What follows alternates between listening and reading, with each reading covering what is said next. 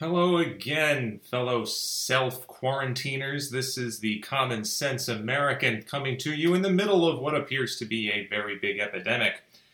I had hoped to produce a show that wasn't related to the coronavirus. Uh, however, a there no one is talking about anything else. I mean, you could. I know a lot of people are saying that oh I, I i'm sick of hearing about it. I kind of want to talk about something else. I want to hear something else. I want to watch something else.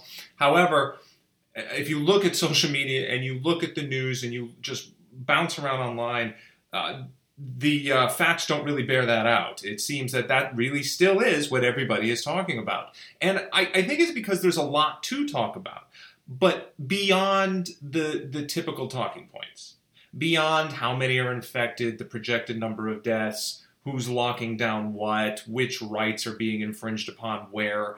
Uh, we've sort of covered all that, and I, I, want to take a step beyond that because as this um, you know national lockdown of sorts, and I say of sorts because this is not a military state.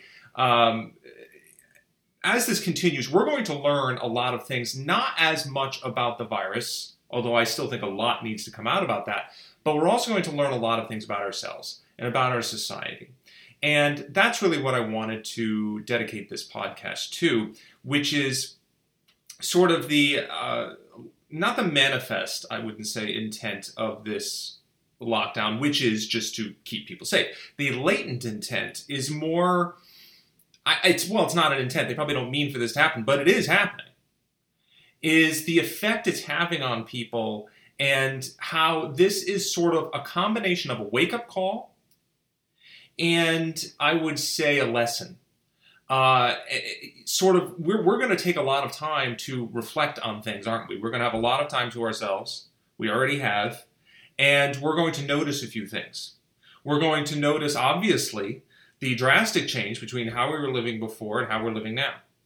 And this will result in us coming to some conclusions, and some of those are a little scary. Um, and so I really want to talk about those. And I think the first one I really want to talk about is how this is exposing. I and I mentioned this at the tail end of one of my previous podcasts. This is exposing um, the fragility of our society, how fragile we have become, our dependence on just about everything from government to electricity to, I mean, just everything. We are highly dependent creatures now in this civilization, this modern civilization we have built. Uh, we're a far cry from the days when you're just trying to build a country and a winter could, a bad winter could, could wipe out your whole family. Could, uh, you know, you wouldn't have crops or you freeze to death or, or, you know, and the people that came out of that were so hardy, so, determined, so never say die. These are people who would build their own homes with their own hands from the ground up, and every single thing that they ate and every single thing that they subsisted on, pretty much they provided for themselves. We are so far from that. And I'm not saying that that made them better people, and I'm not saying that that makes us so far down the food chain. Uh, we obviously better education, well, to some extent. Uh, we have comforts, obviously, they didn't have. Our, we live a lot longer. We know a lot more about the world, and all those are good things. But at the same time, the flip side of that is that we really have become utterly helpless in a lot of ways. And when you take away certain things, uh, you can see that in the very quick knee jerk reaction. When this first happened, the knee jerk reaction was fear and panic. But I think that it wasn't so much fear of the virus, which at that time I think most people were saying, well, it wasn't that giant of it. We don't know a lot about it, but the mortality rate does not appear to be very high. It seems to be affecting mostly only the elderly and the infirm and people with other existing problems. Uh, but I think a lot of that fear and panic was because they were looking down the barrel at themselves at the fact that when this kicks in, when they are forced to stay home, when they are when you know certain things are closed, so many things are closed, and they won't be able to live their lives as they normally would, and everything that they took for granted, or at least some of the things they took for granted, would not be in place, right?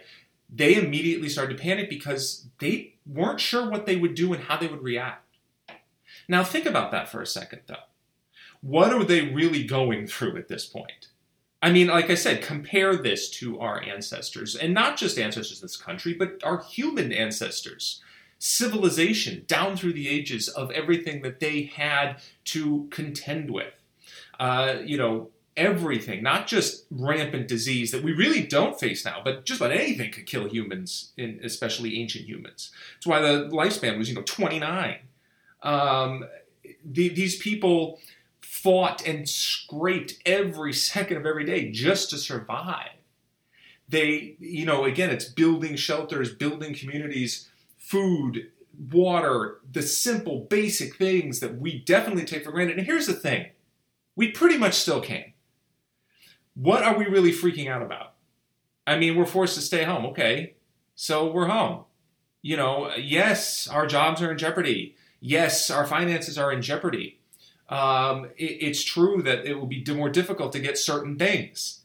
But how many people out there are really facing, um, you know, death or major, major catastrophic problems because of the quarantine, not because of the virus? They're not. They still have their homes. They still have a roof over their head. They still have food everyone's d- restaurants are delivering, grocery stores are delivering. There's curbside service everywhere. Uh, there's no shortage of food. There never has been a shortage of, of, of foodstuffs in this country in the past, I don't know, 15, 20 years. There really hasn't. We've thrown away, a, oh, we've thrown away tons and tons. That's a big problem, the waste of this country. And now we, we shouldn't be wasting. Now we're seeing the need to have a lot of extra things going around. And I'm not seeing any reports of any cities or any town saying, hey, we're running low on food, we need food, we need help. The necessities are still there. You can still get them relatively easily simply by picking up the phone most times or just driving a little ways. You, you know, you can't, you know, you can always drive places. You still can take baths and showers and you can sleep in your beds and you have your heat and your electricity and I and again I understand that certain uh, things may be in danger because certain you, you might not be able to pay bills. You know, maybe you lost your job or you're furloughed or whatever. But A, it's temporary. B, there are all kinds of things in place now. I mean, you're seeing a lot of people, uh, for example, landlords saying to their tenants, you know, if, if you can't hit the rent this week or next month or this month or next month, I'm not going to throw you out. I'm not going to put you on the street. I think a lot of them are saying that. I think you're hearing that in a lot of places, right? So, what are we really facing here? I think this exposes just what we're facing, which, yes, it's a problem, but for the most part, that fear was we are so comfortable, so fat and happy, that we can't handle even the smallest deviation. Bottom for me, I did not. I was I was always meaning to get a haircut. I was putting it off, and then when this hit, I realized I couldn't get one, and I really can't now. Everything is closed the places that I've contacted, uh, one woman picked up. She was actually there. She was just getting the mail, and she told me that they just can't risk it because if they're even caught giving a haircut, they could be fined or lose their business, lose their license. And I'm like, damn it, this sucks. I, I my hair's getting really long. I hate it for when I work out. It drives me nuts. So I'm just gonna, I don't know, I'm gonna figure out a way to sort of trim it myself, just pare it back a little bit. And at that point, I realized that that was my biggest problem it that was my biggest problem. Yes, you know, worried a little bit about work, although I work from home and and uh, you know I work in digital uh, content, which isn't it's sort of suffering in a way, but it hopefully will continue and be okay. We'll push through this. And um, my family has a business that's considered an essential business. They're uh, basically a grocery store, so. Uh, they're you know struggling, but they're pushing through, and they got business, and they're working hard, and you know we're all worried about you know whether or not anybody might contract the coronavirus and things like that. But what are we really facing? My biggest problem is me getting a haircut. That's it. That's my biggest problem right now. And when you look at it that way, you, you really it puts everything in perspective. And uh, speaking of perspective, the other thing that this exposes is humans, and I don't know how far back this goes. I don't know. I should look up the history of this. But we all know that conspiracy theories and crackpot theories and all this that they're always around. There are probably a great many more of them, uh, you know, before uh, widespread, you know, news and everything. You know, people that just have ideas for why things happen, and the crazier the person is, the crazier the idea.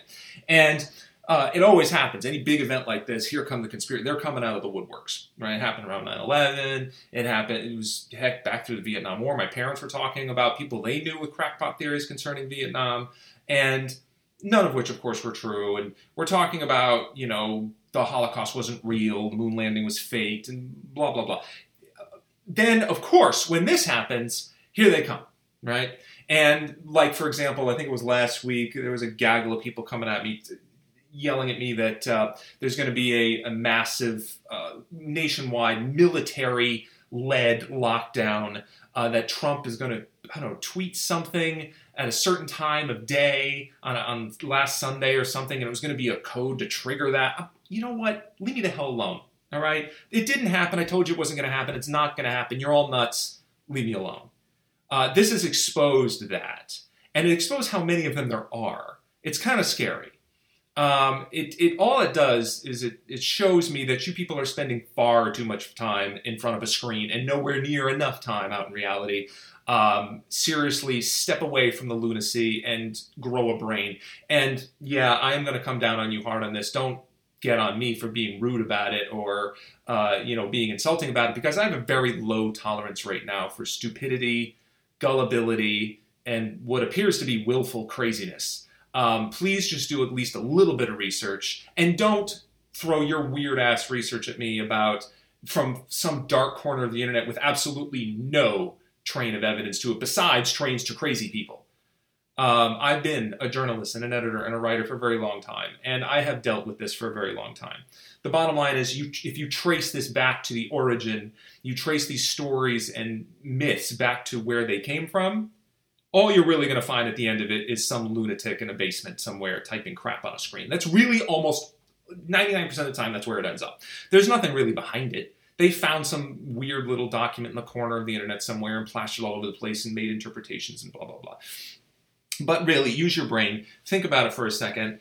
Don't come at me with this. Keep your conspiracy theories to yourself. If you think you're right, fine, just don't bother me. And please don't spread it around uh, there are other vulnerable people out there right now who are perfectly willing to believe in just about any lunatic theory they can grab hold of. Now, I'm not saying that we know everything. In fact, I think we know very little about this virus. I think we don't know anywhere near enough about the situation. I think we're going to, a lot of that will come out in, in, in the coming months and coming years. We're going to learn a lot more about this. We're going to learn a lot more about its origins. We're going to learn, learn more about its spread, what exactly is causing it to spread, exactly how to fight it. Um, you know, we're, we're going to learn a lot more about it. I'm not saying that there's not, and I'm not saying there's not government um, actions that we don't know about. I'm not saying that there's not things happening behind the, behind the scenes that we don't know about. Okay? What I am saying is that the more lunatic it sounds, the less likely it is. That is a standard rule of thumb that just about anybody with a brain, just about most journalists, real journalists, will understand and dismiss because there's nothing behind it. And there's no reason to add more fear and panic to an already tense situation, right? So, again, just please stay away from me. Uh, but this leads me to a positive thing. The other thing this is showing us, okay, what has been happening in our society over the past 15, 20 years? We are seeing. It's interesting to me that they call this social distancing because, as far as I'm concerned, ever since smartphones, or even before that, really the internet, uh, really hit big, you know, probably around the 90s and the early 2000s, um, we were already practicing social distancing. The entire country was starting it. And now you see people who can't even communicate anymore. They cannot function in society. They can't talk to each other because they're so used to talking through a screen. That's all they know. Our social skills are in the absolute toilet. They have been for a long time. And we're seeing that. I see it everywhere, especially among younger people. They can't look you in the eye. They mumble. They look over here. They fidget. It's like they're all seven years old. They never advanced uh, socially because the screens told them that they didn't have to. They stare at a little screen in their hands, they look down at it all the time, they type little messages, but they can't talk to you. They're not good at it. Um, and even talking on a phone, they really can't do it. Face to face makes them very anxious, makes it make, it's very difficult for them, right? We have been practicing social distancing for a long time. Social media is an oxymoron. Social media is not social, it's antisocial. I've been saying that for years. It has nothing to do with connecting people. It tells you, yes, you can connect with people across overseas or whatever and just get an idea of what they're doing and how they're doing. That's that's nice, but it's not social connectivity. I have a psychology degree. Uh, you can talk to any psychologist or psychiatrist or mental health professional, and they will tell you that that is not a substitute for real human contact.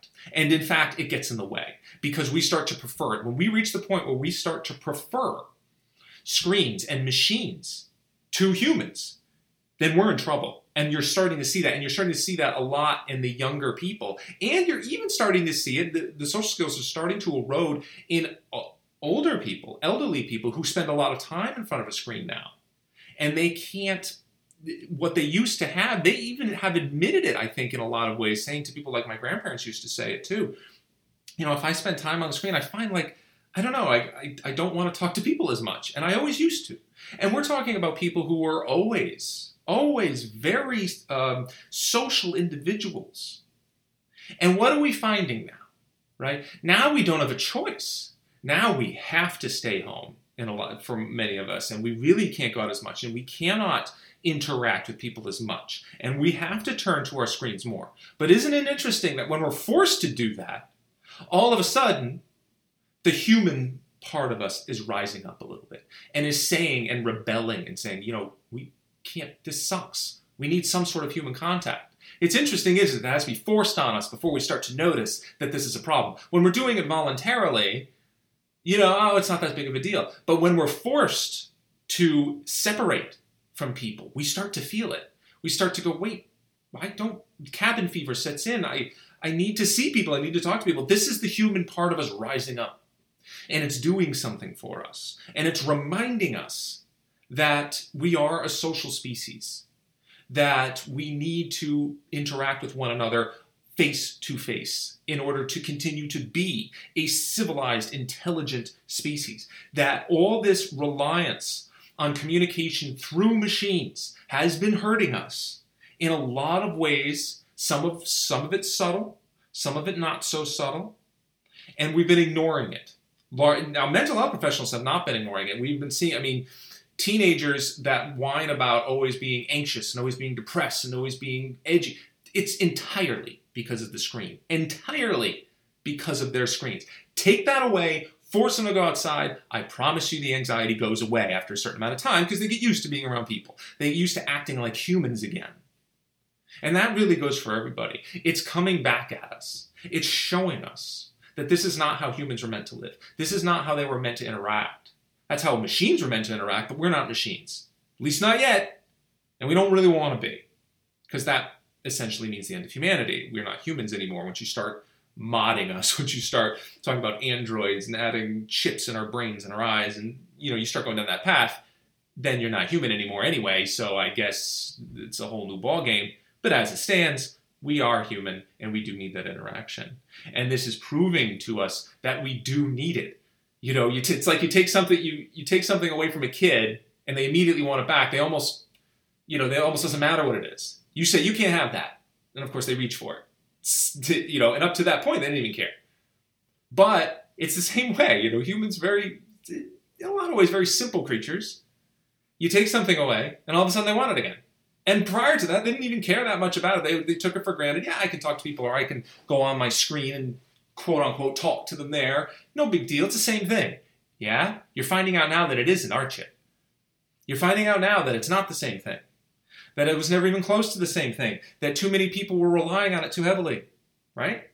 Now, that's an important point, and I think we're going to find that more. As the weeks drag on here, this is going to turn out to be a good thing in a lot of ways. We're, it's, it's exposing fragility, it's exposing our dependence, it's exposing our lack of self sufficiency. Now, I'm not saying that when this is over, everyone should, okay, that's it, go off the grid and, you know, live like they live in, I don't know, life below zero in Alaska or something. I'm not saying that. What I'm saying is it should remind us of how reliant and dependent we become, right? And maybe there are ways to combat that in the future. And it's reminding us that we are, you know, humans with social needs. That that is what matters. That is really what matters to be able to interact with each other, and we desperately need it. And when you take it away, it's a problem. Oh, yes, and the conspiracy theorists stay the hell away from me unless you're, you know, got something real besides, you know, I don't know, whatever. It's all crazy. Every time I look at it, every time I waste my time tracing a, a set of evidence back to a, an origin where uh, a theory began, I'm always going rolling my eyes. You know, this is it's sad that people fall for this. But anyway, um, the good things that are going to come out of this is what I think we should focus on, and that's that's that's what's wrong with that. We need a little bit of that, a little bit of reflection on ourselves and our society, everything that we become, everything our civilization has become. We're going to find out a lot more about ourselves and a lot more about society. Yes, we're going to find out a little more about the virus, but that was already a given. Now it's time to think a little bit about what we're going to learn at the end of this. I think it's pretty interesting. I think it's going to show a lot of our deficiencies, a lot of our weaknesses, all very recent, you know, all sort of happening within the past 15, 20 years. And, you know, focus on a direction, a better direction for tomorrow. And um, that's it. That's my message for today. Again, thank you all for listening. Uh, you can always subscribe. It's growing listenership, which I appreciate. Everything is free. I don't bombard you with any emails. I don't do any of that. Um, no ads or anything. So I just sit here and talk, and people seem to like it. And if it makes you feel better, great. If you have something to contribute, great. Let me know on Twitter. Um, you know, send me a DM, follow me, whatever. Um, I'm also on iTunes. I'm on Stitcher, Spotify. I think Alexa, Google Play, sort of all over the place. Um, but again, thank you very much for listening, and remember to uh, reflect and take some time and not be crazy and do everything that you need to do in these coming weeks, and we'll come out of this better and stronger because that's what humans do. And uh, once again, I appreciate you listening, and I'll see you again next week. Thanks.